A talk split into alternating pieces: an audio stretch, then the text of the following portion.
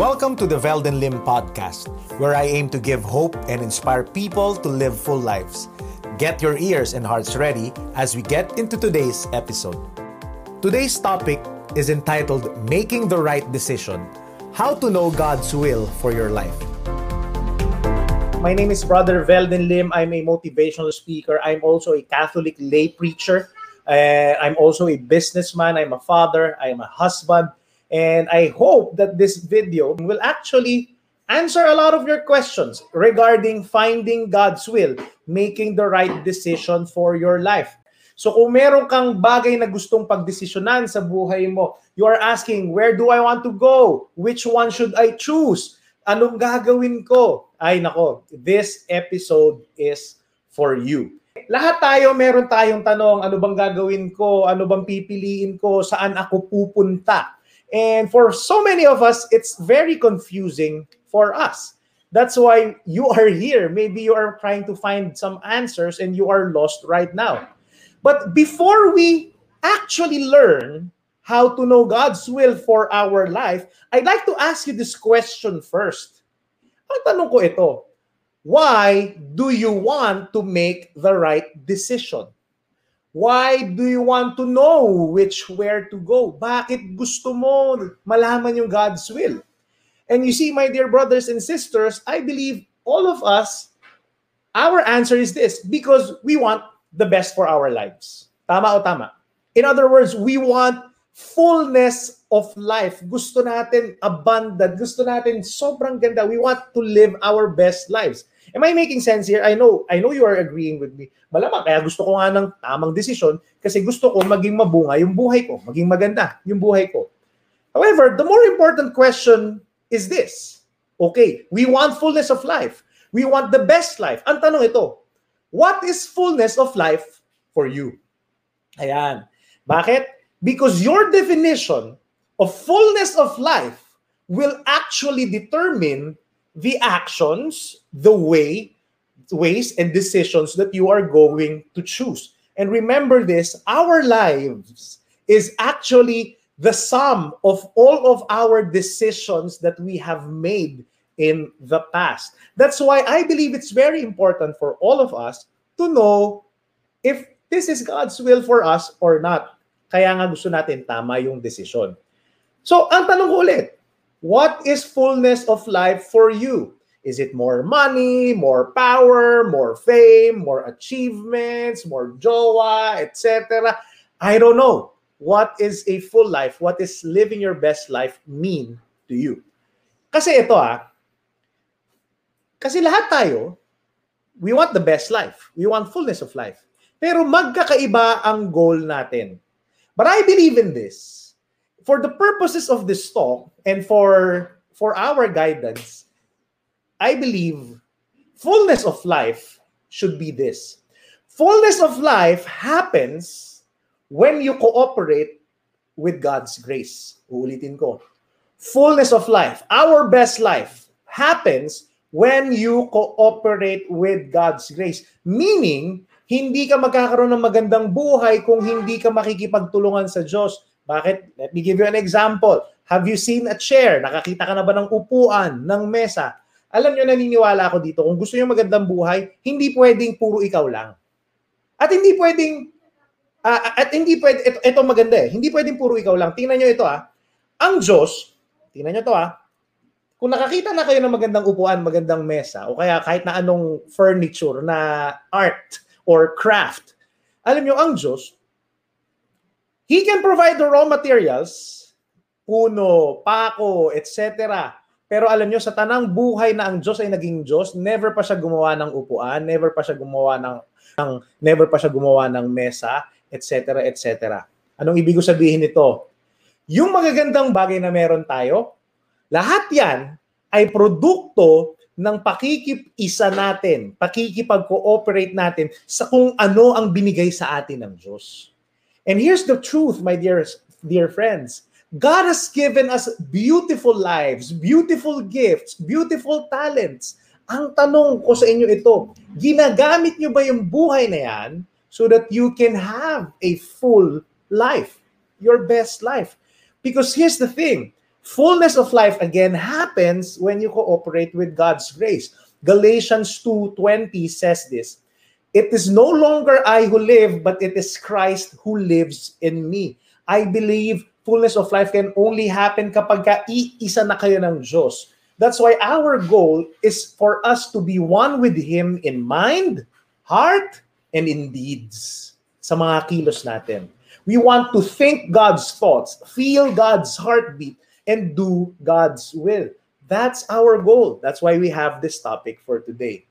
Now, here's a word that is uh, bihira na lang magamit nowadays, but is very much related to knowing God's will. It's the word discernment. D-I-S-C-E-R-N-M-E-N-T. And what is discernment? Discernment is the process of knowing God's will for me, for my life. Yan ang definition niya. Now, when you are discerning choices and God's will for your life, there are two presuppositions why you want to know God's will for your life. The two presuppositions is this. First is that number one, God has has desires and plans for my life. Number two, discernment happens and it's always a choice between two or more goods. Ibig sabihin, kaya ka nagdi-discern, kaya ka namimili kasi ang pagpipilian mo parehas maganda, parehas pwede. Hindi pwedeng magdi-discern ka, yung isa masama, yung isa makakasira sa iyo, tapos yung isa uh, mabuti. Because definitely, hindi mo na kailangan mag-discern kung alam mong mali yung isang bagay. Am I making sense here? That's why discernment is all about the choice between two or more goods. Are you still with me? Now, here's the tool of this talk. The tool of this episode is to give you a tool on how to decide powerfully in your life decisions. And I'd like to thank personally Brother Bo Sanchez because what I'll be sharing to you today is mostly uh, came from an old talk from us in the feast, and it's uh, the bulk of it was actually written and what's actually coming from Brother Bo Sanchez. I just tweaked a, a, a little bit of something, nag-add ako ng examples, but I believe this talk, uh, uh, yung content niya, yung laman niya, can really help us. So shout out to Brother Bo. Thank you so much. And I hope that this talk will bless many. So, are you ready? How to know God's will for our life. How to discern kung ano nga ba dapat gawin. I want you to I, I want you to have four tools, four things that you need in order for you to make the right decision. Number one is this you need to be guided by the Word. The Word means the Bible, the Word of God, and church teaching. Ano ibig ko sabihin nito? When you are reading the Bible, so some of you here, you are non-Christians, non-Catholics, hindi kayo naniniwala sa Diyos, baka yung iba sa inyo atheist pa or agnostic. And I, as, as a Catholic lay preacher, I firmly believe in this. Um, no matter how much we deny God's presence, we really can't deny the fact that God has always a role to play in our lives. We are inseparable from God, even if we don't believe in Him or not. So anyway, if we even if we believe on in him or not. So anyway, that's for another topic. But here's what I believe in. Mahalaga ang salita ng Diyos. Bakit? Because it gives us guidance. For example, ito ah, na nakasakay ka sa bus, tapos meron ka nakitang wallet. Ayan, di ba? When I talk about the word, it's this ah. Uh, may, nakasakay ka sa bus, meron ka nakitang wallet, makapal, may lamang pera, kulay blue at sinabi mo, you don't have to ask God, Lord, do, you want me? I, I need your discernment. Lord, do you want me to return this wallet? Or ito na nga bang answered prayer ko sa paghihikaos ko sa buhay ko? Ay nako, ito sasabihin ko sa inyo, ha? please lang, hindi ito issue, this is an issue between right and wrong. So the word says definitely, thou shall not steal. So that's why it's very important to consult the word, the Bible, and the church teachings. And here's what I believe in. Bakit importante ito? Kasi for me, the best life manual is the Bible. In fact, most of the motivational books, inspirational books that are out there teaching us how to live a successful life, a wonderful life, most of the values and principles actually are just borrowed from the book of God, from the word of God, from the Bible. And kaya basahin ninyo. And ito lang, take note lang ah.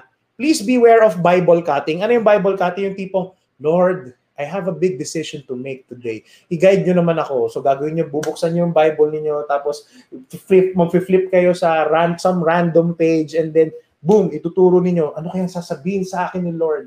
Ito, please beware. Kasi that's not the proper way to read the Bible. hindi yan, Lord, give me a sign. Bibuklatin ko yung Bible, tapos bilang, ano sinasabi mo sa akin? Hindi ganon. Bakit? Bigyan ko kayo example, ha? bakit hindi ganyan dapat ang pagbabasa ng Bible.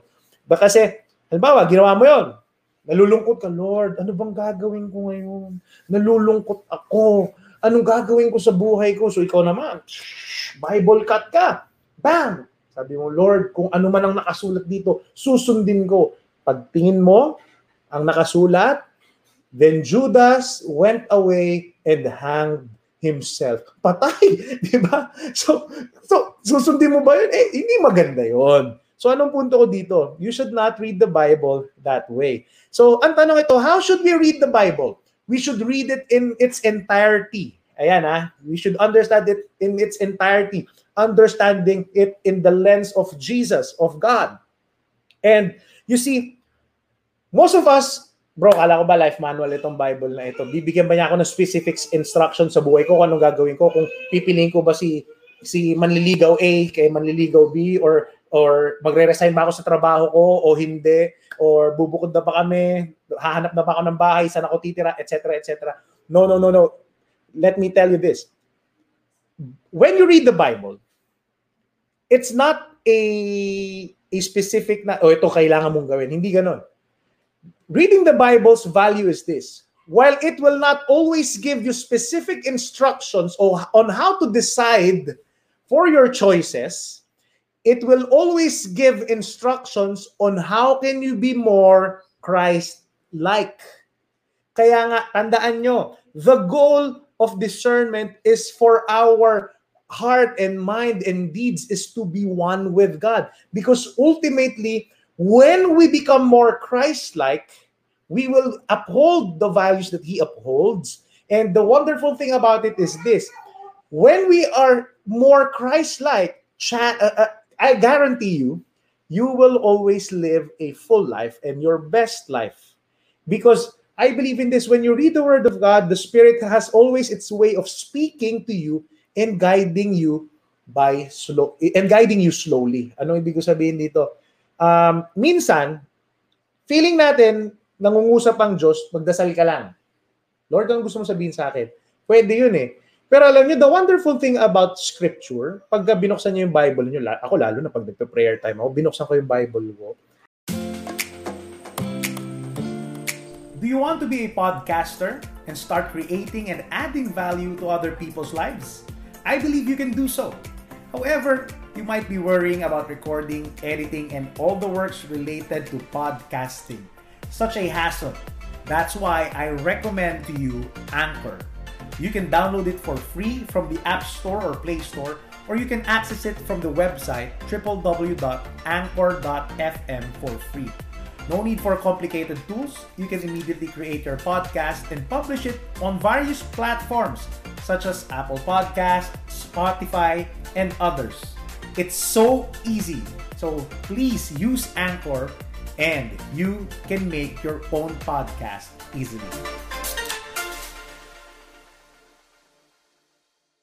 somewhere, somehow, ang Diyos gumagawa siya ng paraan na mangungusap siya sa iyo. Kahit na yung yung pinagdadaanan mo sobrang layo dun sa storya nasa Bible, mararamdaman mo yun eh. Because the Spirit has a way of speaking to you and guiding you by.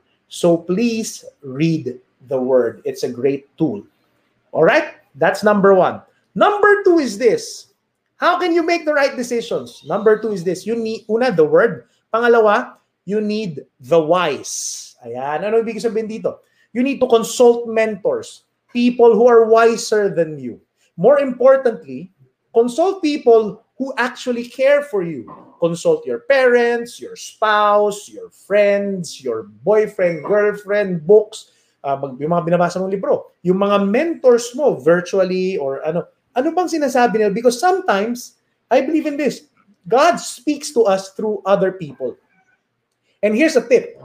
If you want to live a full life, your best life, it's very good to ask advice, to consult people who are already living the life you are hoping for. Ayan. So halimbawa, uh, you want to consult uh, if, if meron kang problema sa marriage mo, how you can be a better husband or a wife.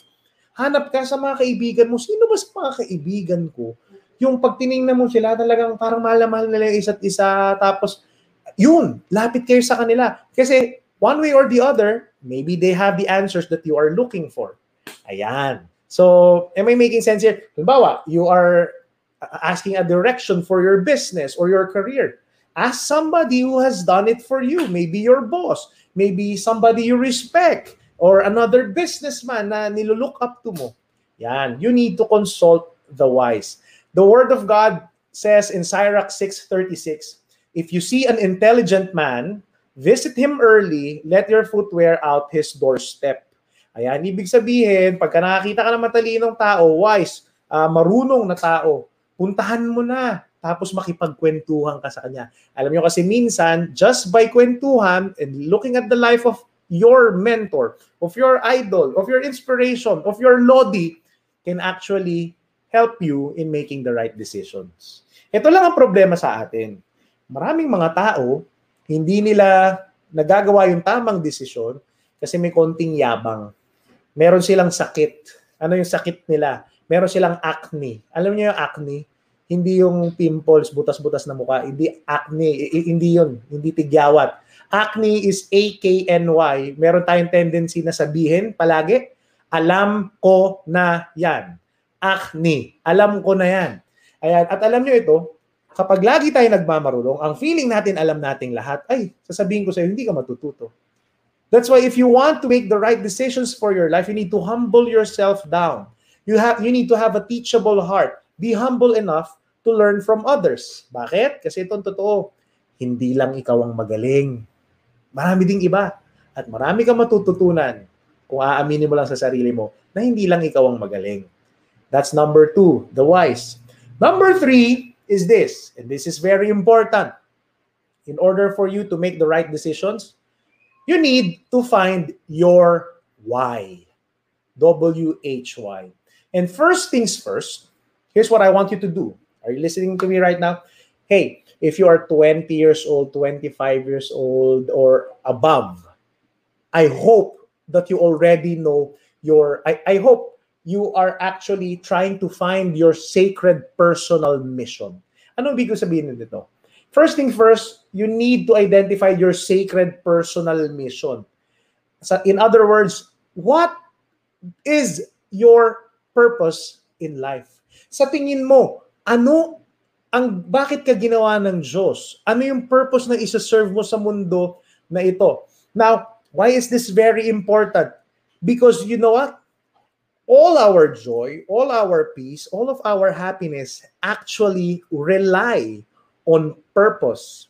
If if you kill a person's purpose, wala nang katuturan ng buhay, ay nako, most of the time we are going to be miserable. Kaya nga sana as early as 20, 25 years old, you are trying to find your place in the greater scheme of things. Tanungin mo ang Diyos, Lord, bakit mo nga ba ako binuhay? Para saan nga ba ako? Sabi nga ni, I think this is, um, there's this one author who said this, there are two important days in your life. The day you were born, and the second is the day you find out why. Ayan. What is your secret personal mission? Let me give you an example. Ako ay got to write down in stone in on paper yung aking sacred personal mission when I was 24 years old. So I uh, I was searching my heart, parang kayo siguro lost din ako. Tinatanong ko, Lord, ba't ba ako nabuhay? Ano ba yung mission ko sa mundong ito? And because of that, I came out with my own personal mission statement. And let me share to you my personal mission statement. My personal mission statement is this. Listen to this, ah. My personal mission is to inspire people to live full lives by communicating God's love to them. Ayan. Hindi ba obvious? Kaya ito yung ginagawa ko ngayon. I'm preaching, I'm a motivational speaker, I'm also an author, and that's my mission in my life. Everything that I have, all my gifts, all my life is leading towards that mission. At dahil klaro sa akin yon, it's much easier for me to say no to other things. Bakit? Kasi klaro sa akin kung ano yung mission ko sa buhay. Am I making sense here? Now, in relation to discernment, finding your sacred personal mission. Ang problema sa atin kaya hindi natin mahanap yung personal sacred mission natin is two things. Because we confu- we don't understand what discernment really is. Again, discernment is the process of knowing God's will. But here's two things that discernment is not. Number one, discernment is not simply a desire to serve God and His people. Ayan, yung tipong, ah, gusto ko mag-serve kay Lord, gamitin mo ako. No, it, it, it, sa akin, it's a given. Because God, that's God's general will for all, to all. Yan ang kagustuhan ng Diyos sa atin. Na gamitin natin yung buhay natin to love others and serve others. The issue about discernment is this. It's asking, Lord, how am I being called to serve others? Ayan. Kaya napansin niyo yung mission statement ko kanina. I'm being called to serve others by communicating God's love. Ayun, mas klaro. Yun ang issue. Kaya mo inaalam yung kaya ka nagdi-discern. Second thing is this. Discernment is not simply a desire to do God's work. Because yung, ah, gusto ko gawin to para sa Diyos, etc., etc. Let me tell you this. All God's work is good.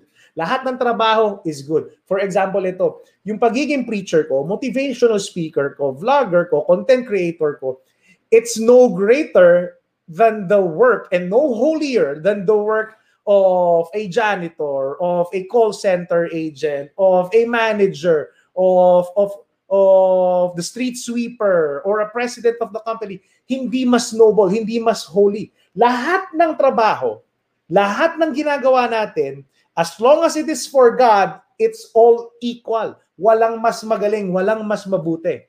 However, the issue is not about simply doing God's work because all God's work is good. The issue here is you need to distinguish between God's work and God's will. Ayan. Hindi mo tinatanong kung ano ba yung God's work kasi nga lahat God's work. Ang hinahanap mo yung God's will ng Diyos para sa buhay mo. Kung papaano ka gagamitin ng Diyos para mabless ang mundong ito. What's my point? Discernment, what discernment is, it is this. Discernment is after a specific way in which you are called by God to fulfill your sacred personal mission. Ayan, uulitin ko ha. Discernment is after a specific way in which you are called by God to fulfill your sacred personal mission. At kapag yan ang nalaman mo, ay sasabihin ko sa inyo, lahat ng desisyon sa buhay mo, it will all come back to your sacred personal mission. At pagka alam mo yung mission mo, yung purpose mo, mas madaling magdesisyon later on in your life. Ayan. So again, the why means knowing your sacred mission. And I believe in this. You might be asking, paano ko malalaman yung sacred mission ko? Ito, ito na. The why means your sacred mission is knowing your sacred mission, and that mission is written in your heart. It's written in your heart. Alam nyo, when I was in my when I was studying theology in in Loyola School of Theology in Ateneo, my favorite one of my favorite professors, si Father Manoling Francisco, he said this about discernment. Sabi niya ito, we think that God's will is found out there, somewhere in the stars. That's not true because God's will is found within. And he said, ultimately, God's will is your deepest desire. Sino nagsabi niyan? Father Manuling Francisco. And right now, you might be asking me, Well, din, eh kaya nga ako nandito. Kasi nga gusto ko malaman kung yung gusto ko ba ay kagustuhan ng Diyos. Ang gusto kong gawin yung gusto ng Diyos, hindi yung gusto ko. Teka lang, ito ang sinasabi ni Father Manuling and I believe in this. I have proven this in my life. Most of the time, we think that our God, our will, our plans, yung gusto natin, akala natin palaging kontra sa kagustuhan ng Diyos. Not all the time. Maybe at the surface level, yes. Minsan akala mo yung gusto, akala mo KJ ang Diyos eh. Pero alam niyo ang totoo, ito.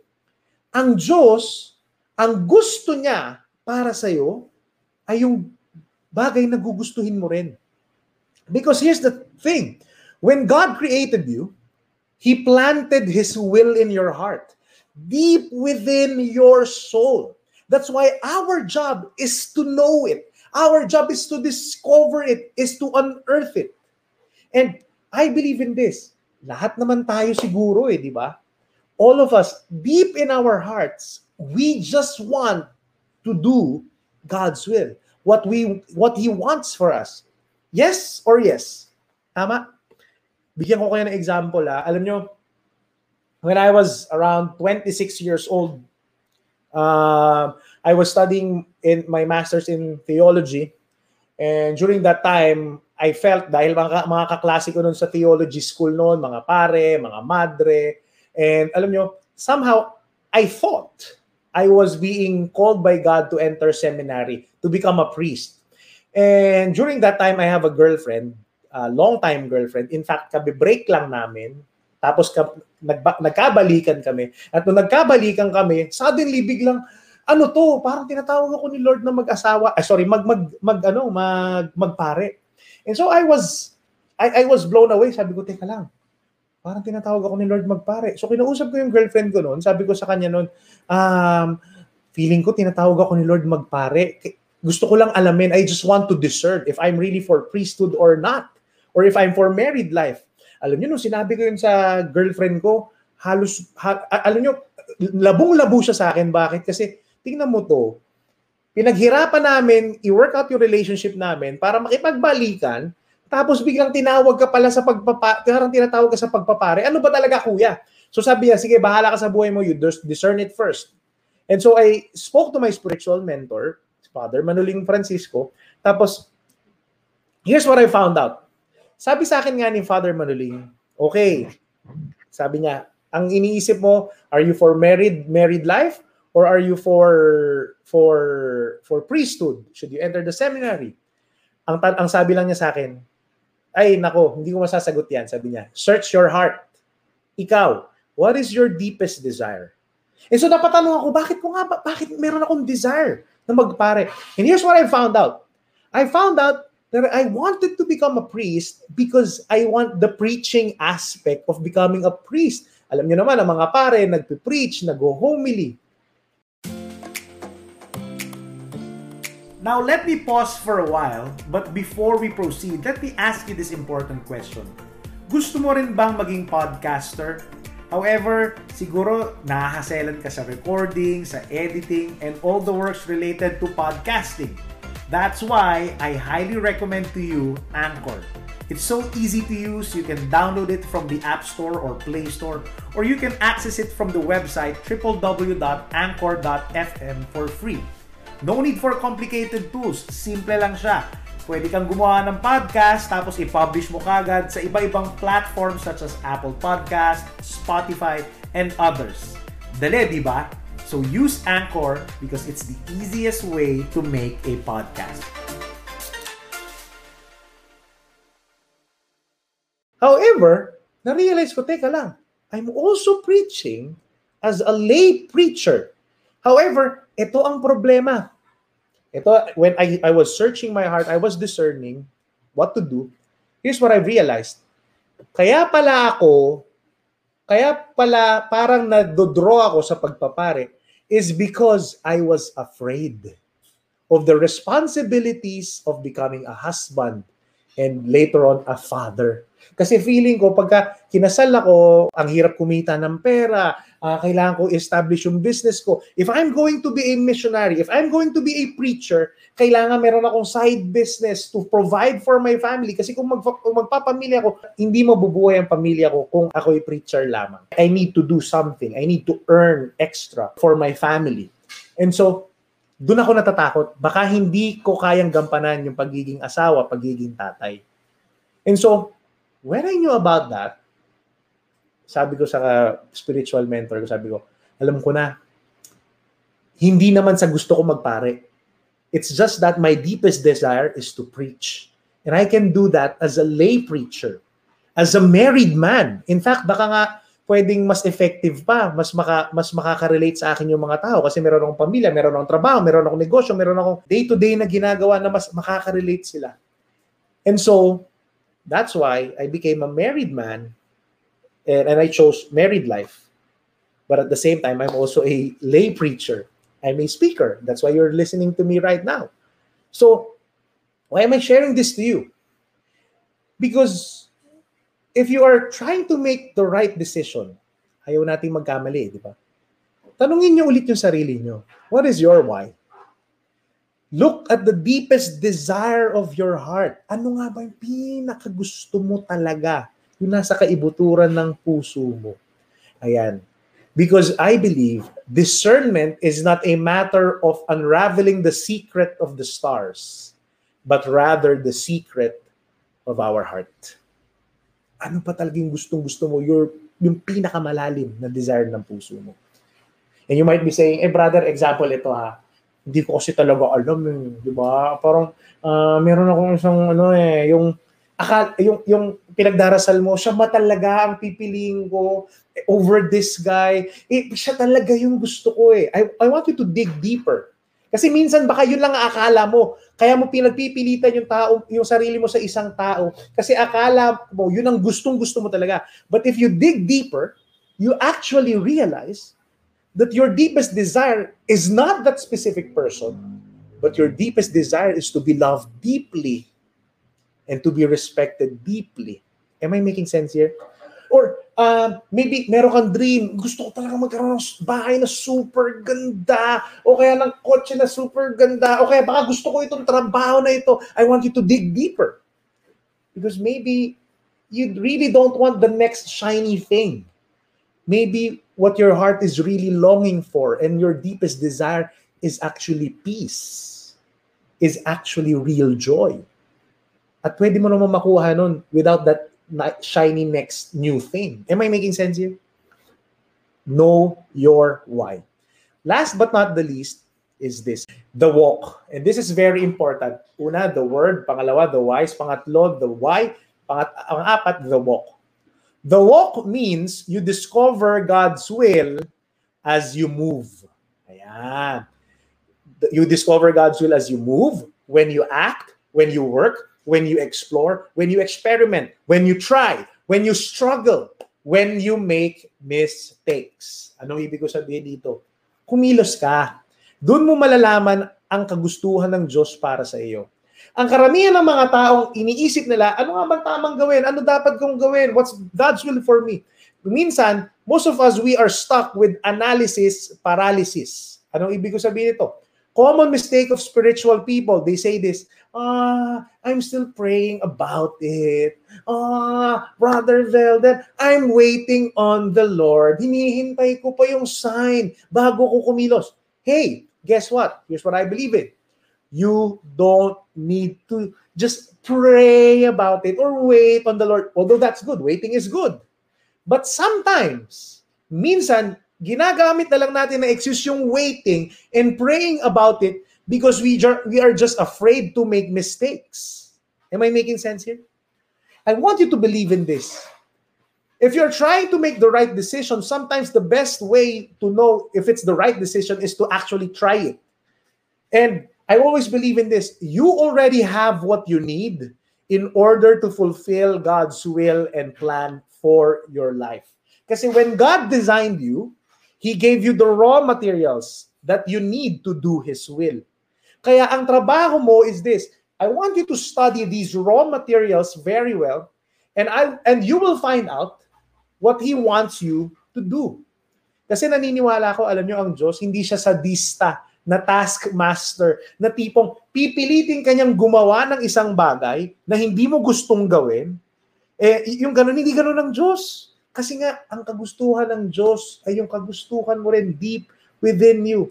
And kaya nga, kapag ka ginagawa mo yung isang bagay, if you are walking on God's will, even if you fail, you can actually still have peace. Because you know that the Lord will guide you out of it. That's why, huwag kayo matakot magkamali because you already have what you need. God gave you specific opportunities, specific gifts. He gave you specific temperament, ugali, personality, precisely because He wants to use you to bless the world. Yes? The walk. Huwag matakot magkamali. Again, ano yung apat? How to know God's will, the word, the wise, the why, the walk. Ngayon, may nagtatanong, eh brother, paano kung magkamali ako ng pili? Paano magka, kung magkamali ako ng desisyon? Ah, ito maganda. Pakinggan nyo ito ha. I want you to believe that God's will is bigger than we think it is. It is bigger than your right or wrong decision. Because God is so loving and merciful and powerful that He will give you the chance to try again, to make it right. And alam niyo ang Diyos, sobrang buti niya. Kahit magkamali ka, ililid ka niya ulit pabalik sa tamang landas. At kung magkamali ka man, may natutunan ka. You became a better person. Am I making sense here? Kaya alam niyo sa akin, when everything is all said and done, at litong-lito ka na, Lord, ano bang gagawin ko? Here's a tip. When discerning for a big decision, always ask this question. Anong tanong ito? Here's the question that you will need to ask. Will this decision make me more loving? As a person, as a husband, as a wife, as a worker, as a etc. Will this make me more loving? Because at the end of the day, God's will is love gusto niyang maging mas mapagmahal ka. And that in itself is more than enough. When we are choosing love, then we are always united in Christ and in His will and in His plans. Am I making sense here? Yes. One last word. Psalm 119, 105 says, Thy word is a lamp unto my feet and a light unto my path. Guess what? Anong sinasabi niya? Yung salita daw ng Diyos, si Lord actually, thy word means God himself, is a lamp unto my feet and a light unto my path. Nagkaroon na ba kayo ng lampara o kaya flashlight? Alam niyo yung lampara at yung flashlight, minsan, ang pagdedesisyon natin sa buhay, parang may hawak ang flashlight o kaya lampara. Kapag kahawak mo yung lampara at yung flashlight, ang makikita mo lang is the next step or next two steps in front of you. And how do you know God's will for your life? You just need to take another step. At pagka, when you move forward, when you take another step, uusog na naman. Makikita mo na naman yung next two steps. And then take another step. And then next two, two steps, makikita mo. And then another step. At darating yung panahon, as you move, as you are being guided by the word and the wise and your why and your sacred personal mission, God's will is slowly unfolding and being revealed right in front of you. And then you will say, ah, ang ganda pala ng plano ng Diyos. Paano nangyari yun? Kasi you took another step and then you let God guide you every step of the way. What's my point, my dear friends? If you want to make the right decision, just keep walking. Huwag kang matakot. Ang mahalaga, kumilos ka with all the guidance from the Lord and all your friends and from the Word, pero mahalaga kumilos ka. And let the Lord reveal to you what He has in store for you. Hopefully, you can make the right decision. Just keep walking. Ayan. I hope you were able to learn something. I hope you were blessed by that. Thank you for allowing me to serve you and to be part of your lives. Maraming maraming salamat po. Please follow me on my other social media accounts, my Facebook page, my YouTube channel, um, Instagram account, and ano pa ba? If you're on Laika, please follow me there as well. Ayan po. By the way, maybe you would like to join us every Sunday at at our community at Feast Bikutan, 11 a.m. I preach there every Sunday. We have praise and worship in the beginning, and then I give a talk, and then praise and worship pa rin. So, parang ganito, pero it's it's much more biblical. It's much more scriptural. So, I'd like to invite you there. Before we end, I would just like to pray for you, if that's okay with you. In the name of the Father, and of the Son, and of the Holy Spirit, amen. Father in heaven, we praise and we thank you for this wonderful day. Thank you, Lord, for some of us here. We came in this live stream lost with a lot of questions, but thank you, Lord, for giving us some answers, some revelation, some inspiration, Lord, to know what is it that you really, really want us to do. May you continue to speak to us. May you continue to guide us. May you continue to lead us where you want us to go. But Lord, give us the grace of silence. Give us the grace of stillness that we may carefully listen to your leading in our lives. And I pray, oh God, that as we continue to walk in your path, we pray that we continue to become more and more like you. We want a full life, oh Lord. But Lord, more than the success, more than the achievements, more than our dreams, what we want is to be united in you, with you, and to be like you. For we know fullness of life can only happen when we are with you. All these, Father, we ask and pray in Jesus' name. Amen. In the name of the Father, and of the Son, and of the Holy Spirit. Amen. Thank you for joining me in another episode of the Velden Lim podcast. I pray that this episode enlightened you and gave you hope. If you haven't shared this podcast, I would greatly appreciate if you do so we can bless more people. God bless you.